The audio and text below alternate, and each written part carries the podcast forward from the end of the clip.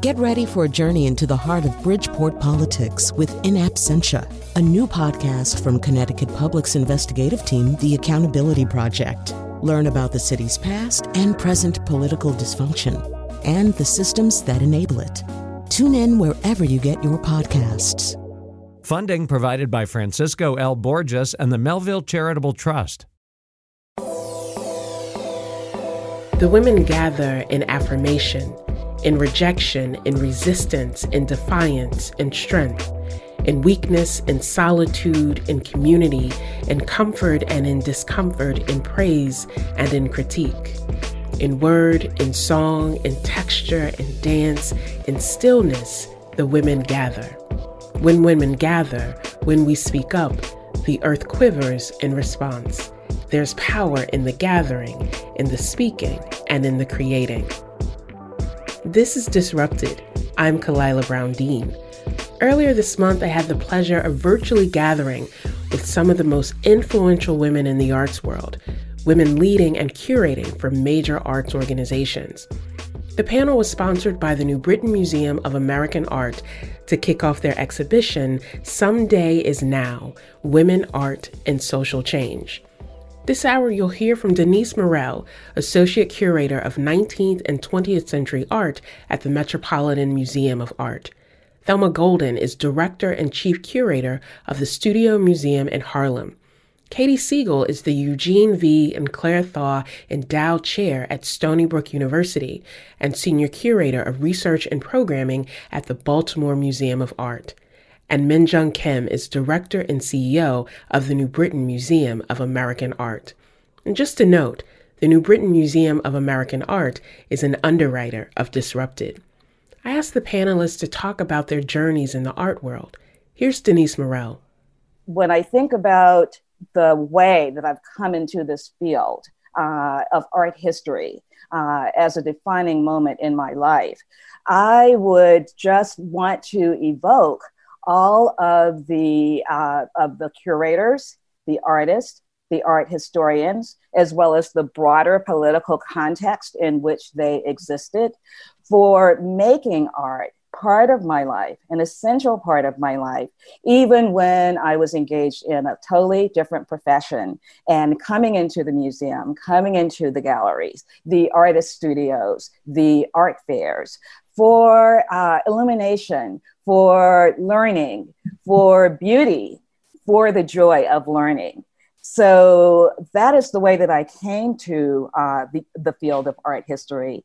And I think that's the way many others come to the field as well. So that has been probably the most defining aspect of uh, the fact that I'm do- I'm sitting here today. Thank you, Denise, and and we will return to this point of your journey because I think that your journey within this area says so much about what it means for women to not just face and challenge barriers, but to determine that they will define their path on their own terms. So thank you, Denise, for joining us today. Katy Siegel, talk to us about your journey, Katy. You are navigating different spaces as a professor, as someone who is very much engaged in helping us understand the history and the evolving history of art, but also challenging that divide between what happens inside the museum and what happens beyond the museum. So please share with us your experiences. I think my journey has um, been a slow one of pa- patience and becoming, and not because like Denise, I had another life so much. I think it took me a, a long time to understand two things. One, that my personal politics around race and class and gender could actually inflect the work that I do in a daily way, and that that activism could um, play a role in scholarship. And the second, um, I was very slow to understand that that I had some personal power, and that work in museums could actually impact um, individual artists' life, and that history wasn't something just for books, and um, that things you do that don't have your name attached to them, that aren't books or exhibitions, can be more important than those gratifying moments when we find ourselves in the New York Times for a second. So it's been a slow journey. That's my journey. Thank you, Katy. It is a journey that continues. Thelma Golden, I was struck by something that you said that you knew the career and the path you wanted even before you had a name How do you go from being inspired by a board game or, or the art that was around you every day to creating this career and this journey that you are on? Thank you. Um, it's a pleasure to be here. I have to say that I was long given the charge to talk about my journey because it made it possible for others to then understand what this possibility was. So I grew up here in New York City and had the great gift of being able to spend time in museums from the time I can remember, both through school and also because my parents. So I always knew I wanted to work in a museum. I did not know what a curator was, but I articulated very early in my life this desire to spend my life, to spend my days in a museum. By the time I was in high school, um, I had the opportunity to come to know about the curator, Dr. Lowery Stokes Sims. She was frequently, then as now, um, featured in the press, and her own scholarship and work were out in the world. And so, as a 17 year old uh, applying to college, I wrote in my college application essay that I wanted to be a curator of contemporary art. And I knew exactly what that was because of Lowery and Lowery's position.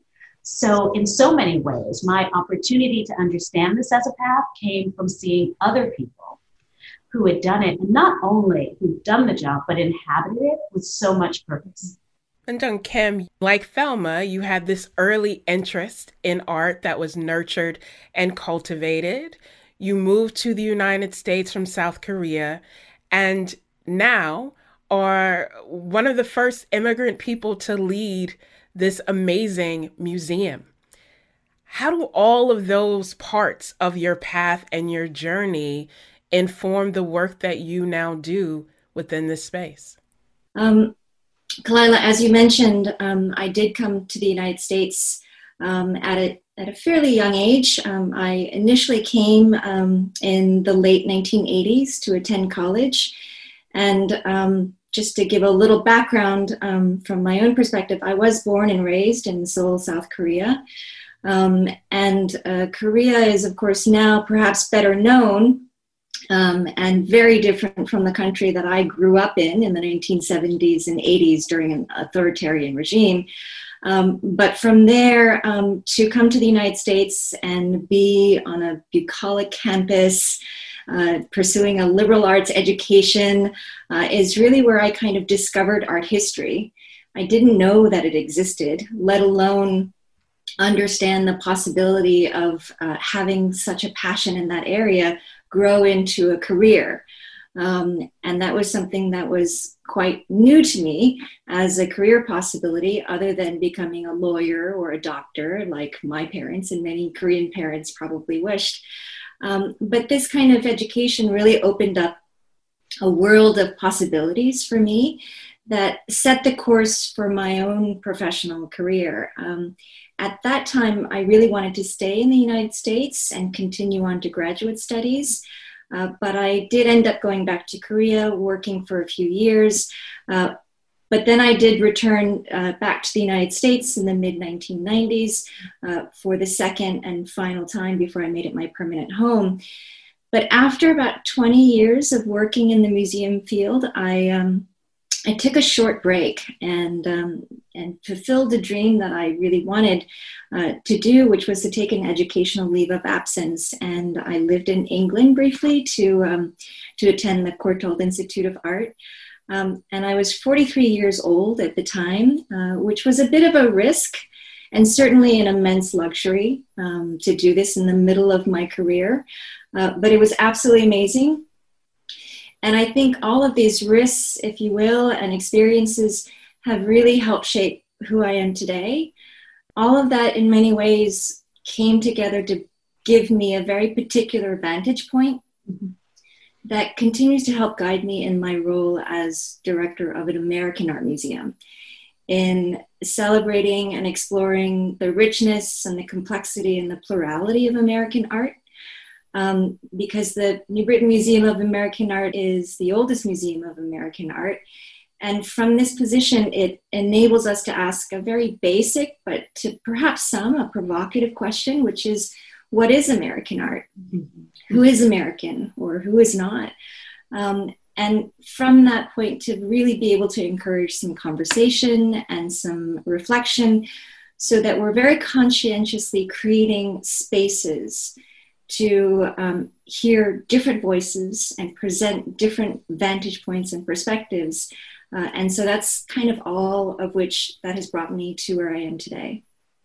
Min, you mentioned two themes in your comments one about the risk uh, involved with making these decisions or following your paths, but also this pervasive question of what is art more broadly, or what is American art.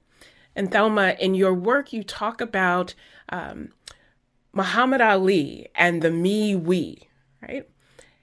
And it shows that sometimes the views that people have about what is art is often different from how we experience art or who gets to define that experience.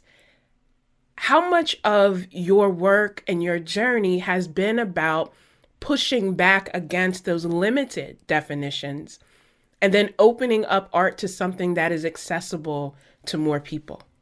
I think most of my career has been devoted um, to that idea of opening the space of art, you know, as a curator, you know, and I am a curator where I'm, I'm thrilled to be on this panel with these amazing art historians.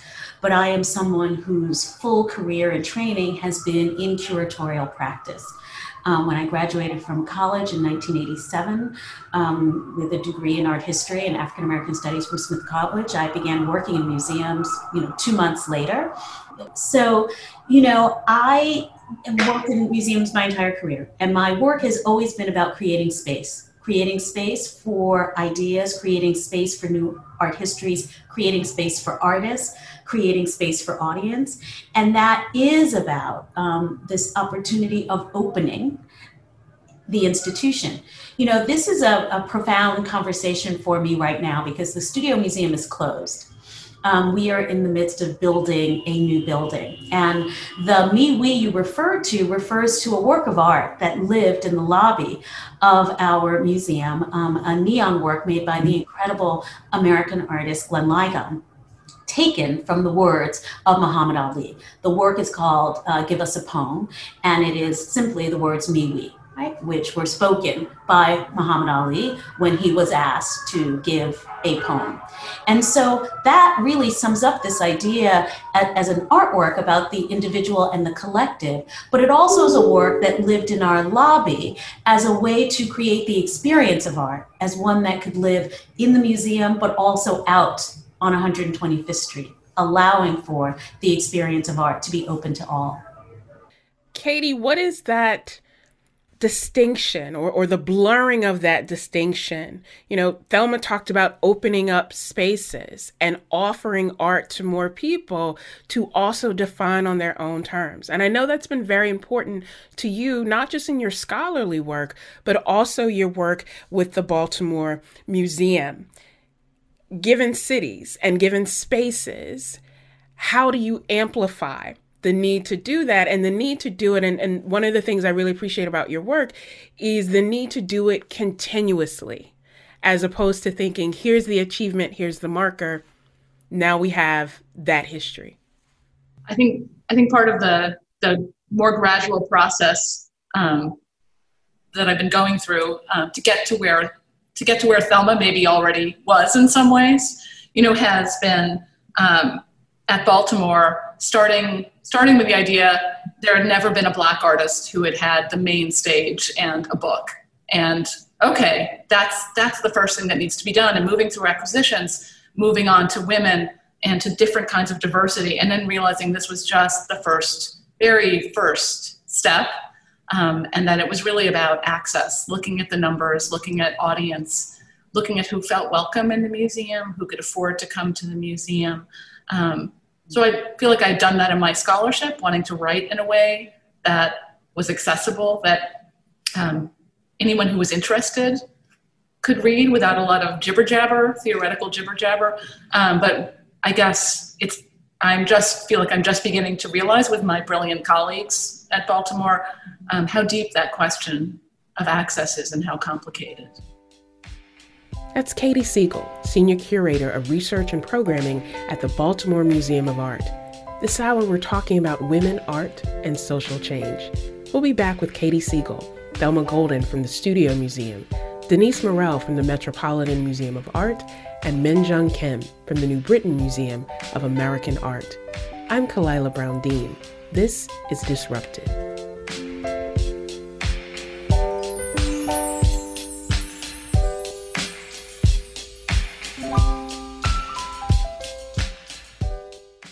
This is Disrupted. I'm Khalilah Brown Dean. Today we're listening to a panel I hosted at the New Britain Museum of American Art to kick off their exhibit Someday is Now Women, Art, and Social Change. Our panelists are Thelma Golden, Director and Chief Curator of the Studio Museum in Harlem.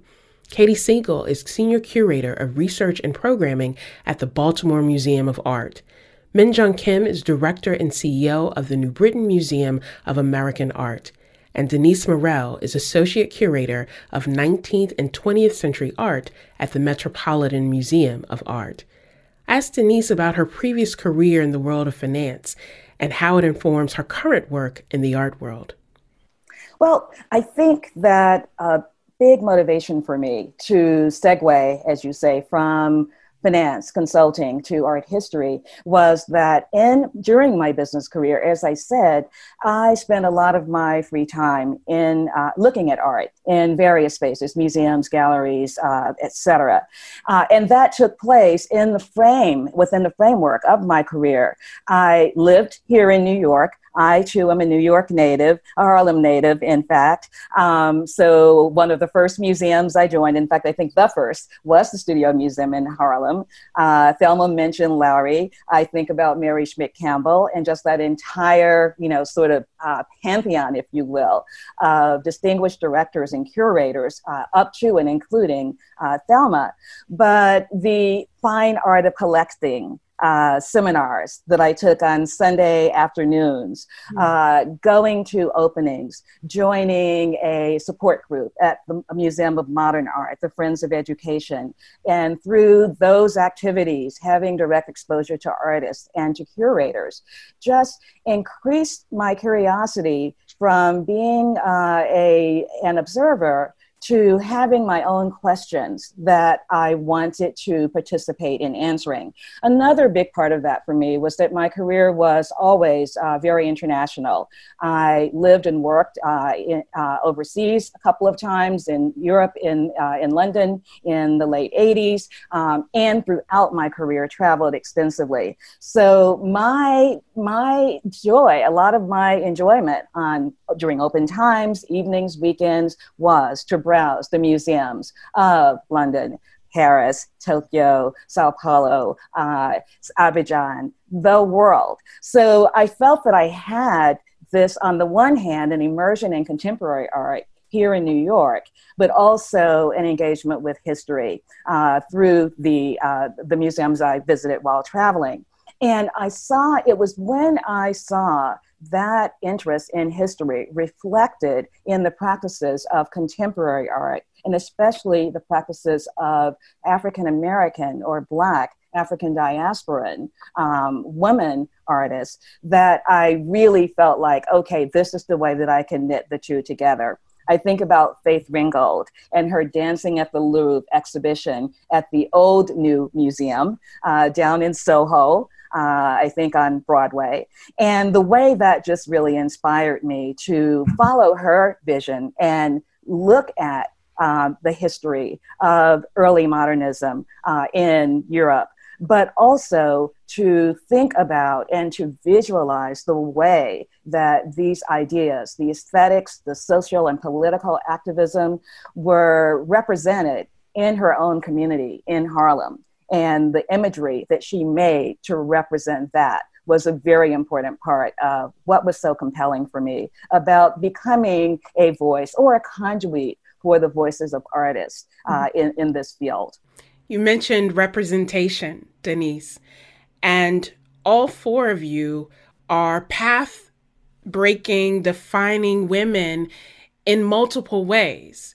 And part of being the first or one of few is often shouldering the expectations that to some people may seem unreasonable. So it can be a hollow prize sometimes to be the first or again one of few. Given how representation works within art, whether we are talking about artists or those who are engaging the art, have you felt pressured to feel like you not only have to show up and represent yourselves, but you are then judged against the standard for women or for based on your racial or ethnic identity. What does that pressure to represent feel like? And more importantly, how do you navigate through it so that you are still true to your calling and not others' expectations? And so, any of you would like to join in on that, please? um, of trying to think through how do I start with that process um, in in answering that question. But you know, it it also comes to mind in terms of some of the, I think potentially um, initial challenges in even being a part of this field. Um, and I have to say that um, very early in my curatorial career, you know, I was working for a a private museum in Korea um, as part of the Samsung Foundation for Culture. And then a few years later, um, I joined the Guggenheim Museum, um, initially as a curatorial assistant in 1996. Um, and it was the job for which I moved to the United States for the second and the final time before it became my permanent home. And I was incredibly excited to be a part of a major museum in New York at that particular time but the reality also was that um, I think I was making something like $26,000 a year. um, and uh, this is kind of the salary that is really difficult to live in, in New York. Um, and I was at this moment where I was trying to um, figure out, you know, how do I afford um, this career? Um, especially for someone where I was coming anew um, as a first generation immigrant. Um, and I didn't really have a, a, support system. So I was I was at a point in time where I was trying to figure out: Do I want to continue a career at curatorial? So I I sought the advice of a um, a, a, more established curator whose opinion I very much admired. And um, she, of course, told me if this was my passion, she encouraged me to to follow it. But she also was pretty um, uh, forthright in, in discussing the financial realities and challenges of, of continuing um, to be a curator. And um, to the degree to which she said, you know, unless you're independently wealthy, you may indeed face challenges. So be prepared um, if this is the course that you want to take. Um, and that was, on, on the one hand, I really appreciated her candor. On the other hand, I felt um, really like there was a daunting prospect in front of me with many doors closed before I could even get to the front step. And um, thinking about it from the perspective of, you know, I wasn't independently wealthy. Um, I had come to this country by myself. I had no family net to fall back on, uh, no support base or contacts or networks. And I think, if anything, from today's perspective, looking back at my own experience, um, I think it makes me much more empathetic to young, aspiring curators who may view a career in museums to be unattainable because they're not coming from privileged backgrounds or have a, a network or support base. Um, but I have to say, at the time, um, I think I was young and naive and eager to really work at a number of different things. And um, I was also fortunate to be at a museum that was experiencing tremendous growth and was looking for people who were open to taking on various roles that didn't knit, uh, fit neatly into any kind of job description. Um, so, really doing everything, you know, from the non curatorial to the museum capital uh, uh, projects to fundraising to special projects to special events, et cetera, et cetera.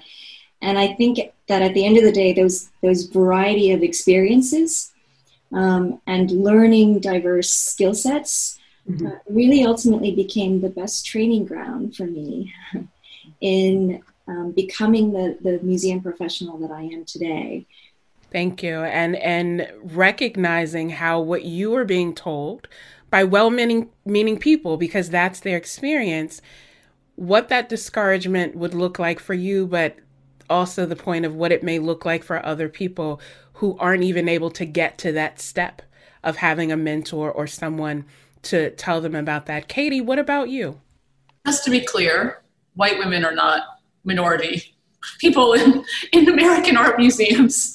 Um, but I, I am to in in parallel to Min a little bit. Um, I'm often in a room where I'm the only person who hasn't gone to an elite Ivy League university um, in both the academic context and in a museum, and it's always um, just sort of a shocking reminder how far that journey is for so many people, for so many reasons, and how hard it is to see yourself. Um, and also that imposter syndrome doesn't really mean necessarily that you don't deserve to be someplace, but it really may be that you don't belong there in the sense that you don't fit in. And so that's a, I think, a constant struggle for a lot of people not to get those two things confused. And it, it is for me. Thelma, you are leading the Studio Museum of Harlem, uh, as my friend calls it, the, the planet of Harlem, because he wants to be clear that Harlem is special to him.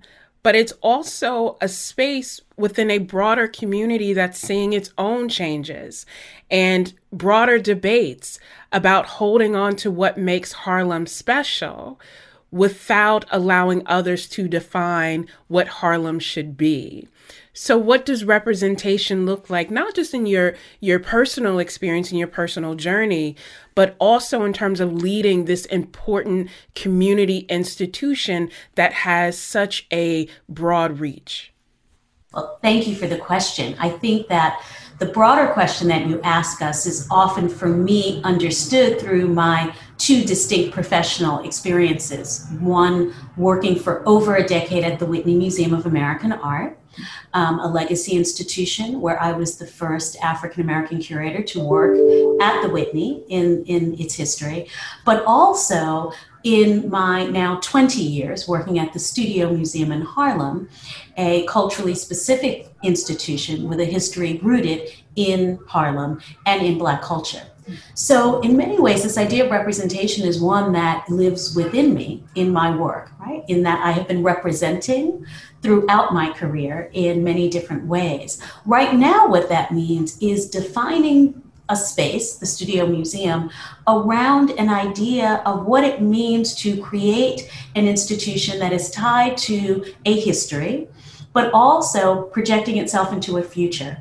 And so, really, it's about a redefinition of Black space and also about how we, through institution building, create spaces that have autonomy and authority around these definitions huh, of race, of culture, of identity, and community. Denise, affirming that sense of agency that Thelma mentioned is important because you are in a position with such tremendous, uh, not just power, but also a responsibility that you have shown in your work in many ways about how seriously you take that responsibility to not just make that position what you want it to be, but also to make it what needs to be in terms of affirming the work that has to be done internationally and, of course, within that particular museum space what does representation or that sense of agency and ownership look like for you? It is an interesting uh, responsibility, and, and, and I feel that it's a privilege. Uh, I, I'm not someone who feels that it is a, uh, a burden or something that I would rather have other people do. I've been happy. I feel that I have a sense, uh, having come through my own personal journey, which, even though I had a previous career in business, began as a first generation college uh, student in my family. I come from uh, what my dad called everyday working folks, you know, and uh, full uh, scholarship for college, et cetera. So I, when I think about the space of the museum, which in many ways has, to some extent, deliberately been built architecturally and ideologically as a space where people like me have not historically been welcome. I feel very committed to the idea of changing that of, of changing that sense of not being welcome and not having a space within this space. And that plays out in two ways in my work. First, I want to look at what already exists within the museum mm-hmm. and think about the ways, visible and invisible, there has always been a presence of people of color, of African descent, Asian, Latin American, the entire spectrum. Uh, the more I look at the origins and the uh, foundations of modern art, the more I think that if we told that story as completely and as truthfully as it actually unfolded, where there were African American early modernists of the Harlem Renaissance mm-hmm. and uh, modernist artists working in Japan, in Latin America, in Nigeria, in Senegal, if we can bring all of those narratives into the way that we present what has historically been presented as an exclusively European aesthetic, uh, European practice. And when I say European, uh, the construction of European uh, is that it is monolithically white. So foregrounding that presence uh, to the extent that's possible with what is actually in the museum, but also very proactively seeking to broaden the representation of the presence, of this multi ethnic presence in the collections, the exhibitions, and the programming of the museum. And so that has to do with acquisitions. Uh, it has to do with the selection of exhibitions. There, there are many exhibitions that you can do, even with the work that's already there, that can broaden the narrative rather than doubling down on the exclusivity of the way these narratives have been presented historically. And then the other part of it, I think, is just to broaden the range of representation. Mm-hmm. Uh, people of color, people of African descent in particular, are often presented in a very specific way uh, in tropes of servitude, uh, in tropes of uh, obstacles that uh, are difficult to overcome it's essential to have that representation. It is absolutely central to our history. But there are also people of color and always have been in every walk of life in these societies. And that invisibility, I think, is part of what constructs this impression that we didn't have a place, we didn't have an historical place, we weren't there. And that is an underpinning of the type of xenophobia, racism that we're uh, uh, uh, that we're dealing with today. So there's a big part of what I want to do is just to bring forth representation in its full diversity and its full complexity. And I think if we do that, then the work of audience development will be done. People will come to the museum because they see representations of themselves as they see themselves there. That's Denise Murrell, Associate Curator of 19th and 20th Century Art at the Metropolitan Museum of Art. Our panel also includes Thelma Golden from the Studio Museum in Harlem, Katy Siegel from the Baltimore Museum of Art, and Minjung Kim from the New Britain Museum of American Art. When we come back from the break, we'll continue our conversation about women, art, and social change. I'm Khalilah Brown Dean. This is Disrupted.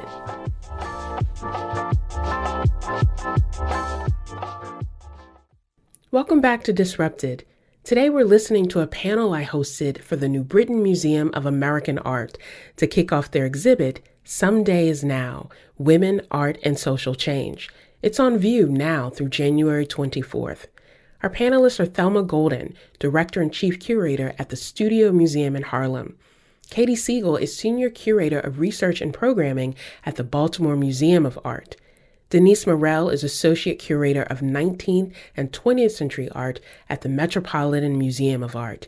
And Minjung Kim is Director and CEO of the New Britain Museum of American Art. From individuals to companies to schools, we're all in a moment where issues of diversity, equity, and inclusion are top of mind. So, how does that play out in the art space? How do we expand on the idea of who should work at a museum, who should be an artist, who should love art, and what kinds of art are presented? How are the panelists making the most of this moment of change within the arts world? Here's Katy Siegel. I think the first step is to acknowledge that we have cycled through this moment over and over again with regard to all kinds of diversity and to think about what didn't happen that that past time. Why did it why did it come and go? So at, at baltimore we feel committed to 2020 and to women beyond you know far beyond this um, this brief moment that i think we're we're realizing looking back at the history that there wasn't structural change you know that there was change in terms of moments of representation without change in the kind of um, staffing that denise and min are talking about. Um, and so that's one thing we've really we've really been emphasizing in addition to acquisitions. Thank you. Yes and uh, following what uh, katy said i think that acknowledging the cyclical manner in which we have engaged in this really means demanding that when we are in a moment as we are now that it isn't simply a mo- moment but becomes a movement. Mm. and in many ways the studio museum is a result of that right? We came out of a very particular moment in the late 60s which was very much like the one we're in now and it was a moment that was demanding um, an idea of an opening of art museums, an opening to people of color, to women, to indigenous people. And at that time, lots of things happened in institutions across the country. It's an incredibly rich history. But what I feel so grateful to the founders of the Studio Museum is they saw that moment as the beginning, right? Not just episodic, but something to create and to build. And that is about structural change. And I think the conversations that we're in in the field right now are positioning us towards another moment of considering major structural transformation. Oh, please, Denise, go ahead. Know, I was I was just going to add on to Thelma uh, speaking about structural change to say that from my perspective, in a museum like the Metropolitan Museum, a big part of that is to think about uh, a change in point of view or a willingness to be self-critical uh, when thinking about how we as curators, as educators, as artists even uh, approach and perceive the work that we are doing. And I feel that the whole idea of, uh, of objectivity, uh, the idea that the museum is a space of objectivity, of, objectiveness, is a place to begin that kind of self examination. Uh, the reality is that museums historically have not been neutral. Many of the works on view in museums are not there for purely aesthetic, uh, socio politically neutral reasons. Mm-hmm. And to take an objective uh, uh, point of view in presenting that work is to be, to, whether intentional or not, and often it's not intentional, it's complicit with putting forth these narratives that we really need to identify and rework and represent today. So I've been really uh, pleased with to see the leadership of, uh, of the Metropolitan Museum. Uh, Thelma talked about the moment in the 60s from, uh, from which the Studio Museum was born. I think the fact that the Met in this moment took the step of stating publicly that an objective is for the museum to move from a position of non racial uh, perspective uh, to anti racist uh, perspective, I should say non racist to anti racist, is the beginning of that kind of journey for the Met and for other large encyclopedic museums. And all of the steps that have to take place to make that happen. Uh, doing the work of outlining, mapping out those steps, building into the practices of each of the stakeholders uh, for the museum specific objectives that we're going to work toward to achieve this objective of moving into an anti racist position also the recognition that it is an ongoing journey. There's not there's no defined or clear cut endpoint. Mm-hmm. It's an ongoing sense of self-examination, being open to a broad perspective of ideas, multiple voices, collaboration, and commitment, just the commitment to do it. So that is what I think could possibly, uh, the, we, we don't know where this will end, but I see concrete steps being taken that are reason for guarded optimism. So, as we think about this conversation coming to a close, I can't help but think about what we're facing right now in the wake of this pandemic, in the wake of social distancing, and all of the disruptions in terms of how we would normally experience art and engage art together. There are many institutions who are fearful that they won't be able to continue and survive this. There are many artists who are concerned that people will see art as being something that is extra, as opposed to seeing it as something that is vital, that provides um, a way of renewing people's spirits and encouraging them to engage. What are your thoughts on that? That that art is in fact enduring but that there may be challenges to the spaces and the ways that people can continue to engage art. And Min, because you run this wonderful museum, I'll start with you, please. Well, it is it is indeed a difficult time, and and as it is for many industries and many fields, but also uh, certainly for nonprofit cultural institutions and museums, where in many ways it, it also brings up an, an an existential question as to mm-hmm. um, what role we play as museums um, and how we reflect not only our communities but the human condition, which is under great duress mm-hmm. right now. Um, so there is there is a lot that I think we as a field are, are really trying to dig deep in asking these soul searching questions.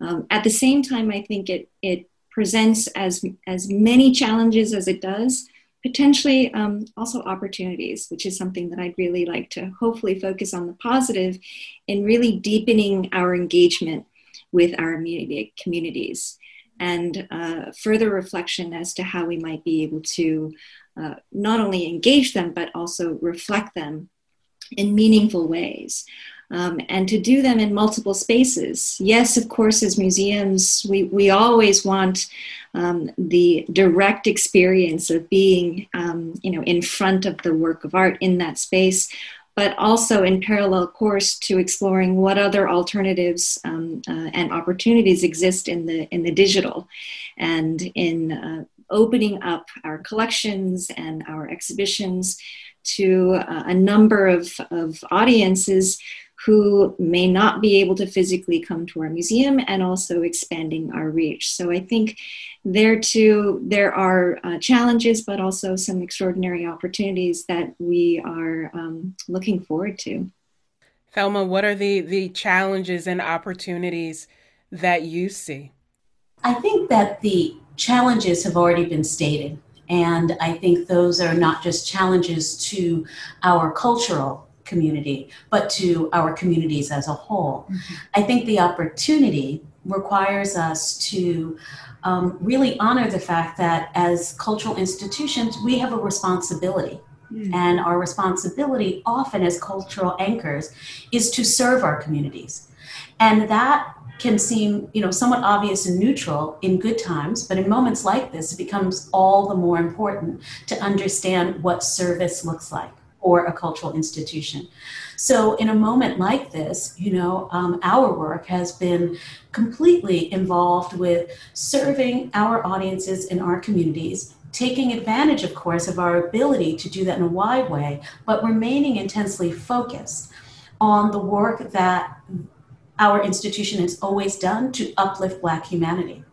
And in doing so, providing, you know, not just what we might think of as the sort of cultural uh, aspect, you know, of what it means to engage with art, but to think of it from a spiritual perspective, right? How do we feed the soul? Mm. of a community in times that are difficult and hard. And it is through art and in uplifting artists right? And holding space for our artists in this moment. So that that's what i see as not even just the opportunity but the responsibility. And i think this moment calls on all of us to really deeply commit right to mission and to purpose with responsibility. That notion of art as a space of refuge but also a source of inspiration is so critical when I think so many people need that reminder of what they may be facing may be difficult, but in some ways is not new. And art has the potential to be that mirror and that reminder. Denise, what about you? Well, I was thinking along uh, very much the lines of art as a space of refuge. Mm. Because, as I mentioned at various points in my life and career, uh, art, museums, the spaces of art, were definitely spaces of refuge and contemplation and simply enjoyment, the, the simple pleasure of engaging with ideas, with the visualization of ideas. And it doesn't always have to be loaded with, uh, with, uh, with social or political or economic, it can just be aesthetic ideas. I think the pleasure of teasing out the, um, the manner the various approaches to innovation, to aesthetic innovation, or to aesthetic mastery, mastery of a tradition. Um, the, the, the, the thought process of doing that is enjoyable. And I think it opens the mind to other uh, forms of analysis. So I think the more that we can make it compelling and engaging for the broadest possible public to come into the space where art is on view, the better chance we have to make our contribution, our specific contribution to the development of analytical skills and open mindedness and awareness of the diverse strands mm-hmm. of humanity that make up our societies. I think this is a role that, that art will always play. Thank you for lifting up and affirming humanity and the, the need to acknowledge that for all of us. Katy.